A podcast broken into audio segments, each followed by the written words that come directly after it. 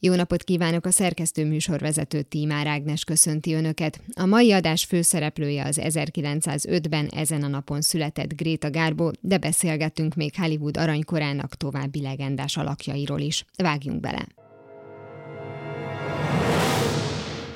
Mielőtt visszautaznánk az időben, meg kell emlékeznünk még egy születésnaposról, aki sajnos szintén nincs már az élők sorában. James Gandolfini épp ma lenne 60 éves. A színészt a legtöbben a Mafiózók című sorozatból ismerik, és már csak abból a szerepéből is kiderült, hogy ő sem az a bizonyos katalógus figura. A sorozat, amely az igazi ismertséget hozta a számára, egy olyan ritka kiugrási lehetőség is volt egyben, amelyet a hozzá hasonló, magát formálni nem engedő és az álomgyár is katujákba bele nem illő művészek ritkán csípnek el. Neki összejött. Gandolfini kategóriákon kívülisége egyenes út lehetett volna a fontos mellékszerepek sorához.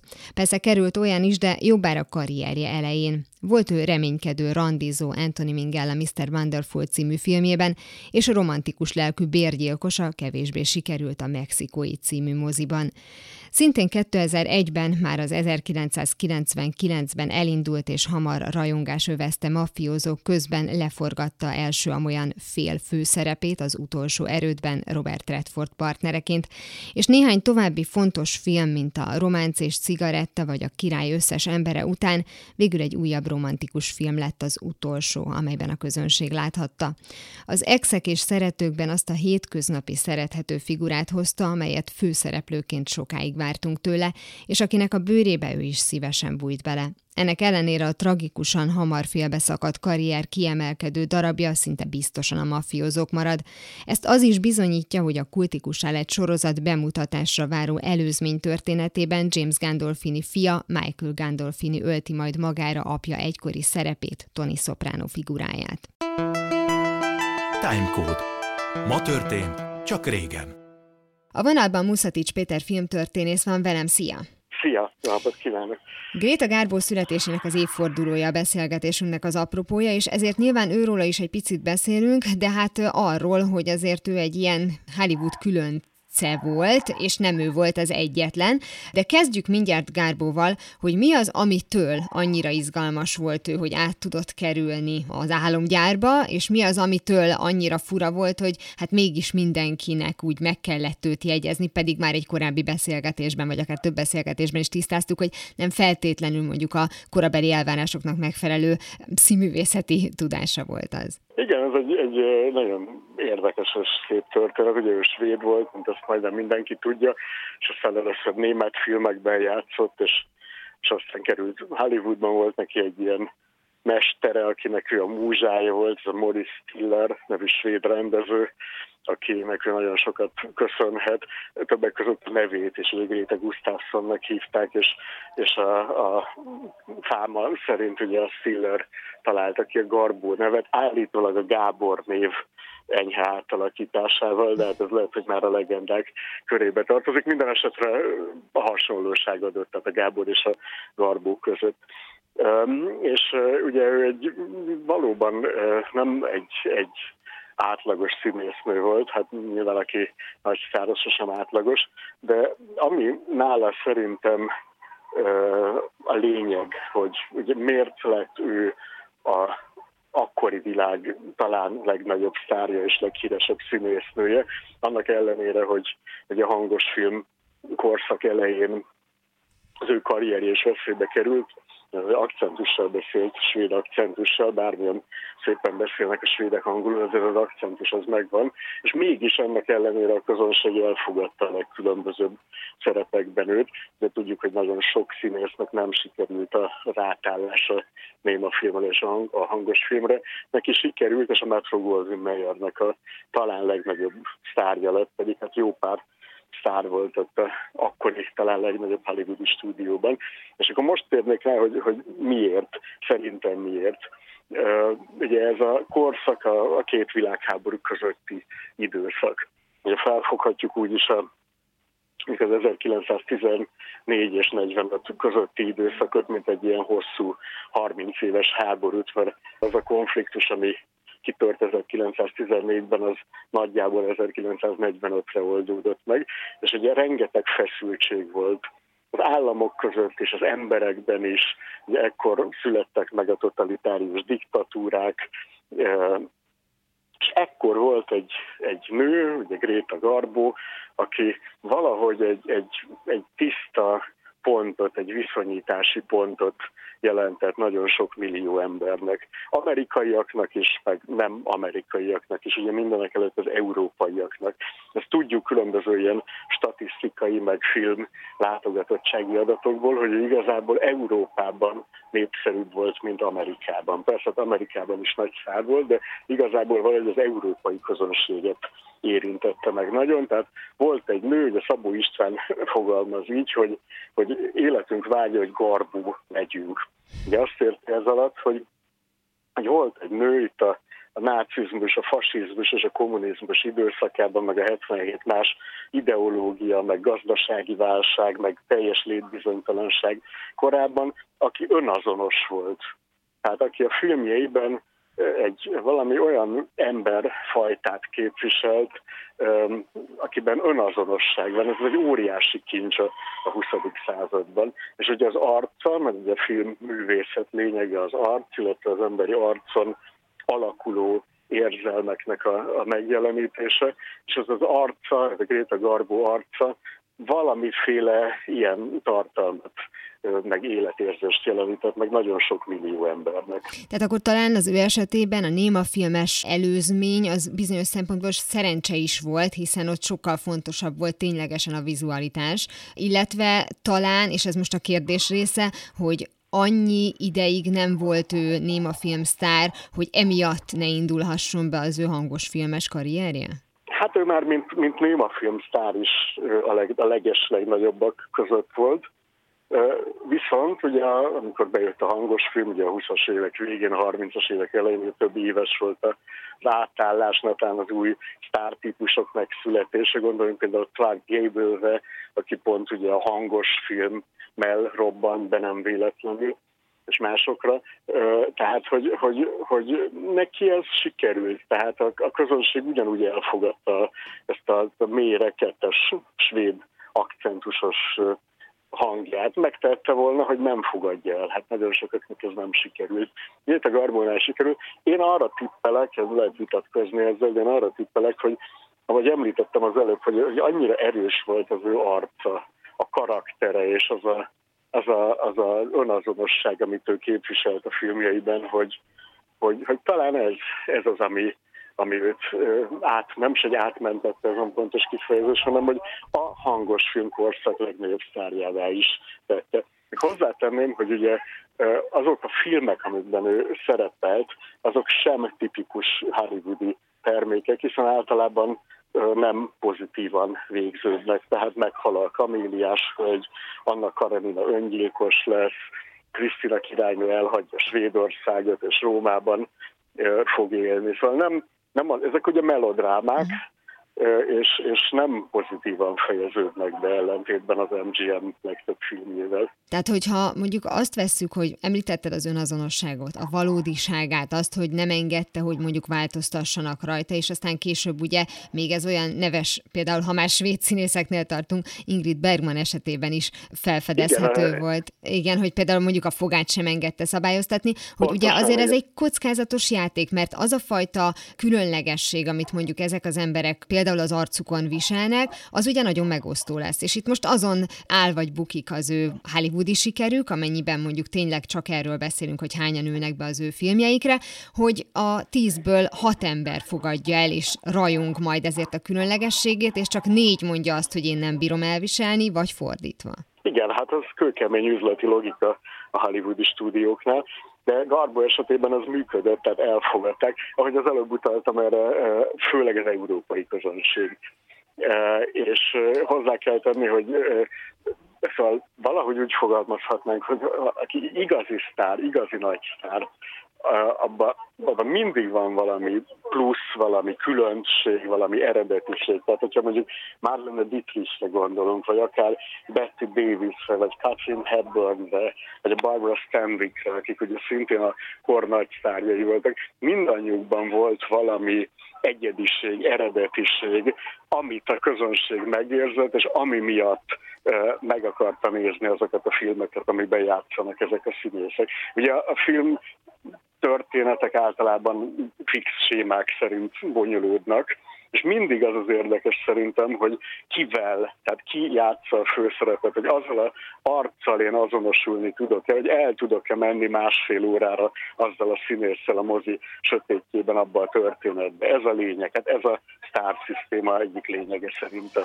És mennyiben vonatkoztak más szabályok ebből a szempontból férfiakra és nőkre? Mert ugye van az a mára már egyáltalán nem piszi, és nem is kedves mondás, hogy egy férfi elég, ha egy fokkal szebb az ördögnél, és ugye férfi sztároknál mondjuk, hogyha azt nézzük, hogy Humphrey Bogart nem klasszikus, mondjuk szép fiú, hanem nagyon maszkulin alkat, de még magas sem volt hozzá, hogyha ezt a maszkulinitás egyik jegyének veszük. De mondjuk az említett Clark Gable, akinek például elálltak a fülei. Tehát több mindent engedtek meg a, a férfiaknak, mert mások voltak azok a, a dolgok, ami miatt behívták a, a moziba a nézőt, mint szimplán a, a szépség.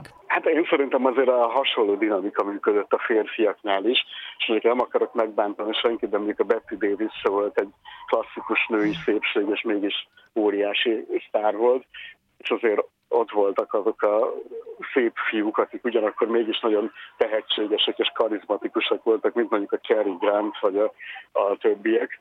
De itt is szerintem az a lényeg, hogy, hogy az az arc, most teljesen független attól, hogy férfi vagy nő, valamit mondjon, jelentsen a közönségnek. Tehát a Clark Gable-ről is így hosszá lehetne mesélni, hogy ő mint az amerikai etosznak a megtestesítője, hogy működik egy, egy filmben, például az Elfújt a szélben, vagy akár az Ez történt egy éjszaka című filmben, vagy a Bogárt, aki ugye ismert színész de igazából ugye a 30-as évek végén, 40-es évek elején lett sztár, mindenek előtt a Casablancával, meg ugye más filmekkel, filmnoárokkal és egyebekkel.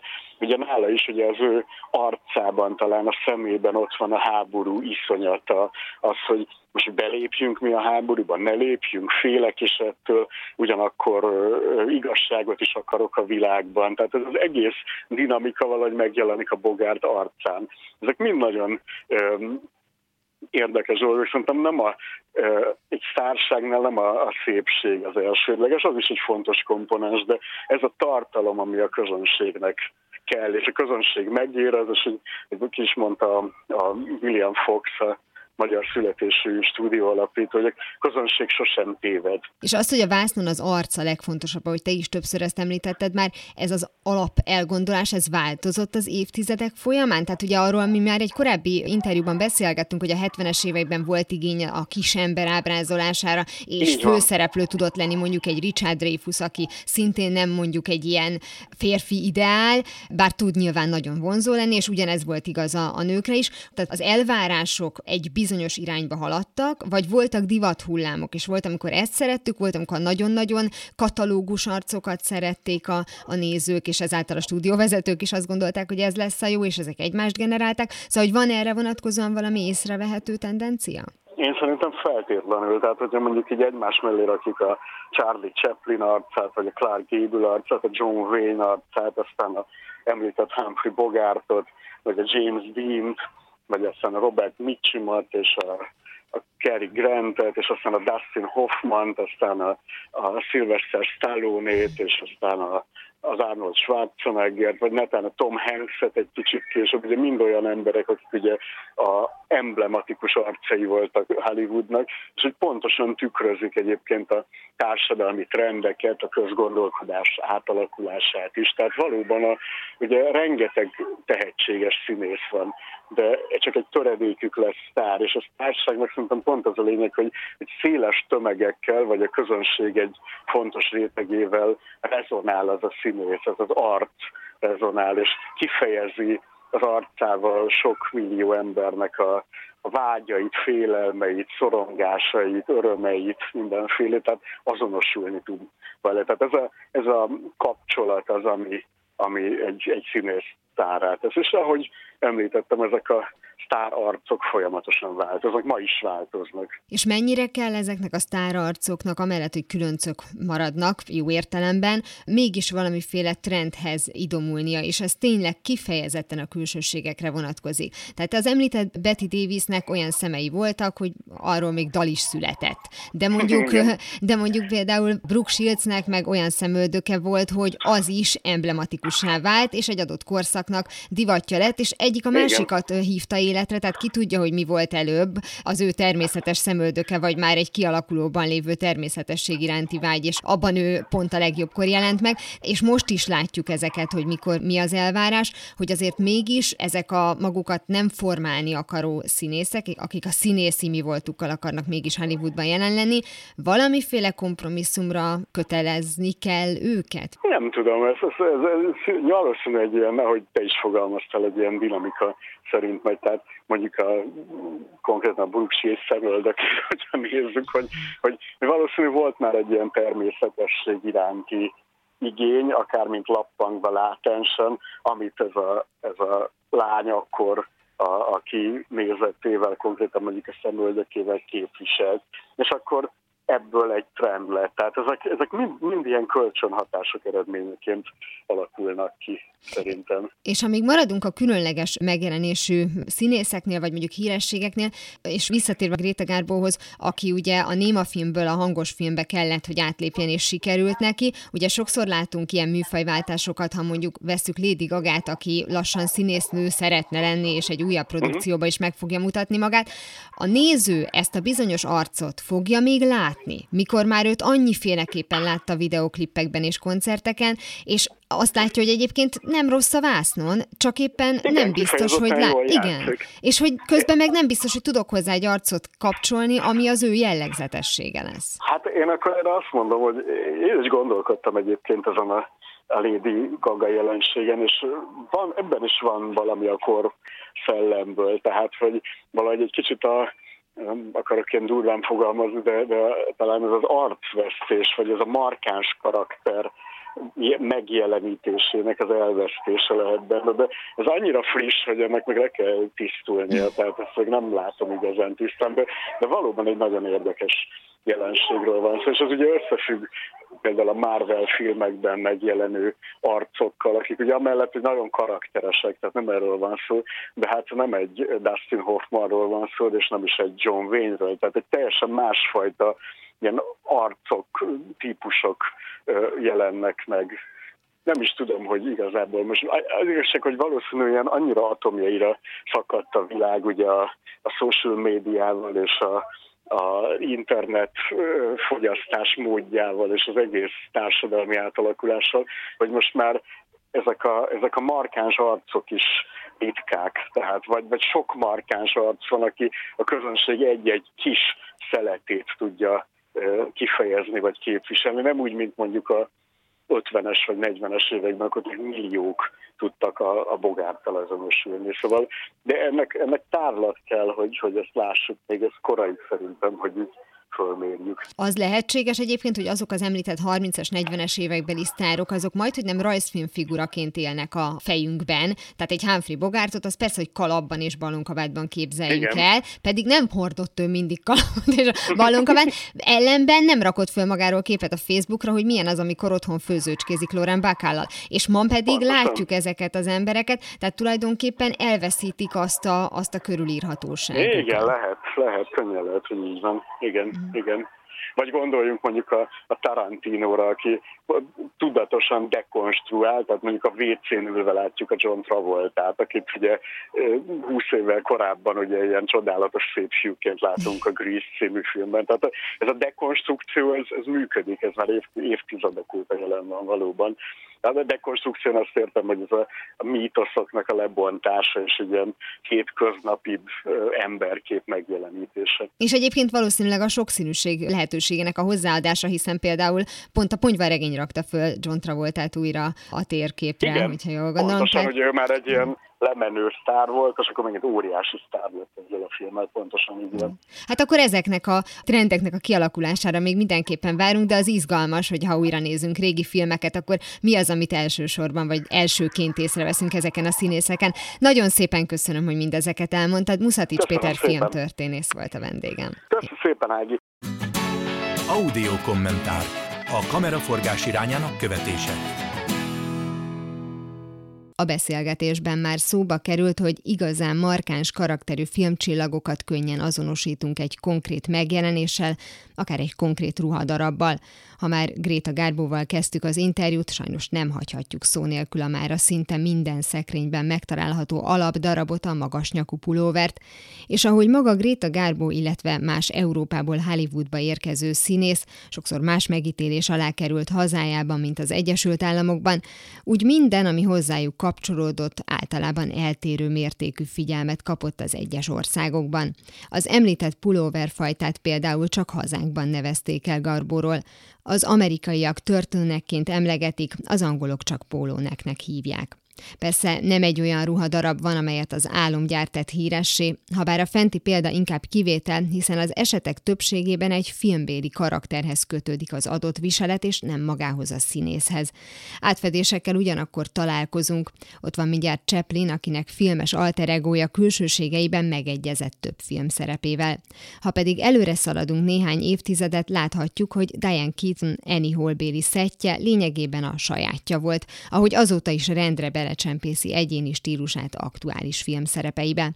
Woody Allen klasszikus alkotásában a nyakkendős mellényes vagány nőt keltette életre Keaton, és bár Marlene Dietrich már jóval korábban megmutatta, hogyan kell szexinek lenni smokingban, a férfias hangulatú ruhák viselését Annie Hallhoz kapcsoljuk. Diane Keaton később valamennyire alakított megjelenésén, és néhány éve annyira megkedvelte a rockabilly hangulatú szoknyákat, hogy akkor azok kerültek bele egy-egy filmjébe, például a Férjhez mész, mert azt mondtam című romkomba. Szívesen keveri saját ízlését filmes karaktereinek megjelenésével Sarah Jessica Parker is, főleg amióta ezt filmjai producereként könnyen meg is teheti. Eleinte a Sex és New York Carrie Bradshaw-jának extravagáns öltözékei és a színésznő sajátjai között találhattunk nagy arányú megegyezést, most viszont már a Vállás című sorozatban megjelenő figurájának kicsit furcsa szabású, a különc díva és a háziasszony egyvelegét idéző ruhái hasonlítanak civilben hordott darabjaira.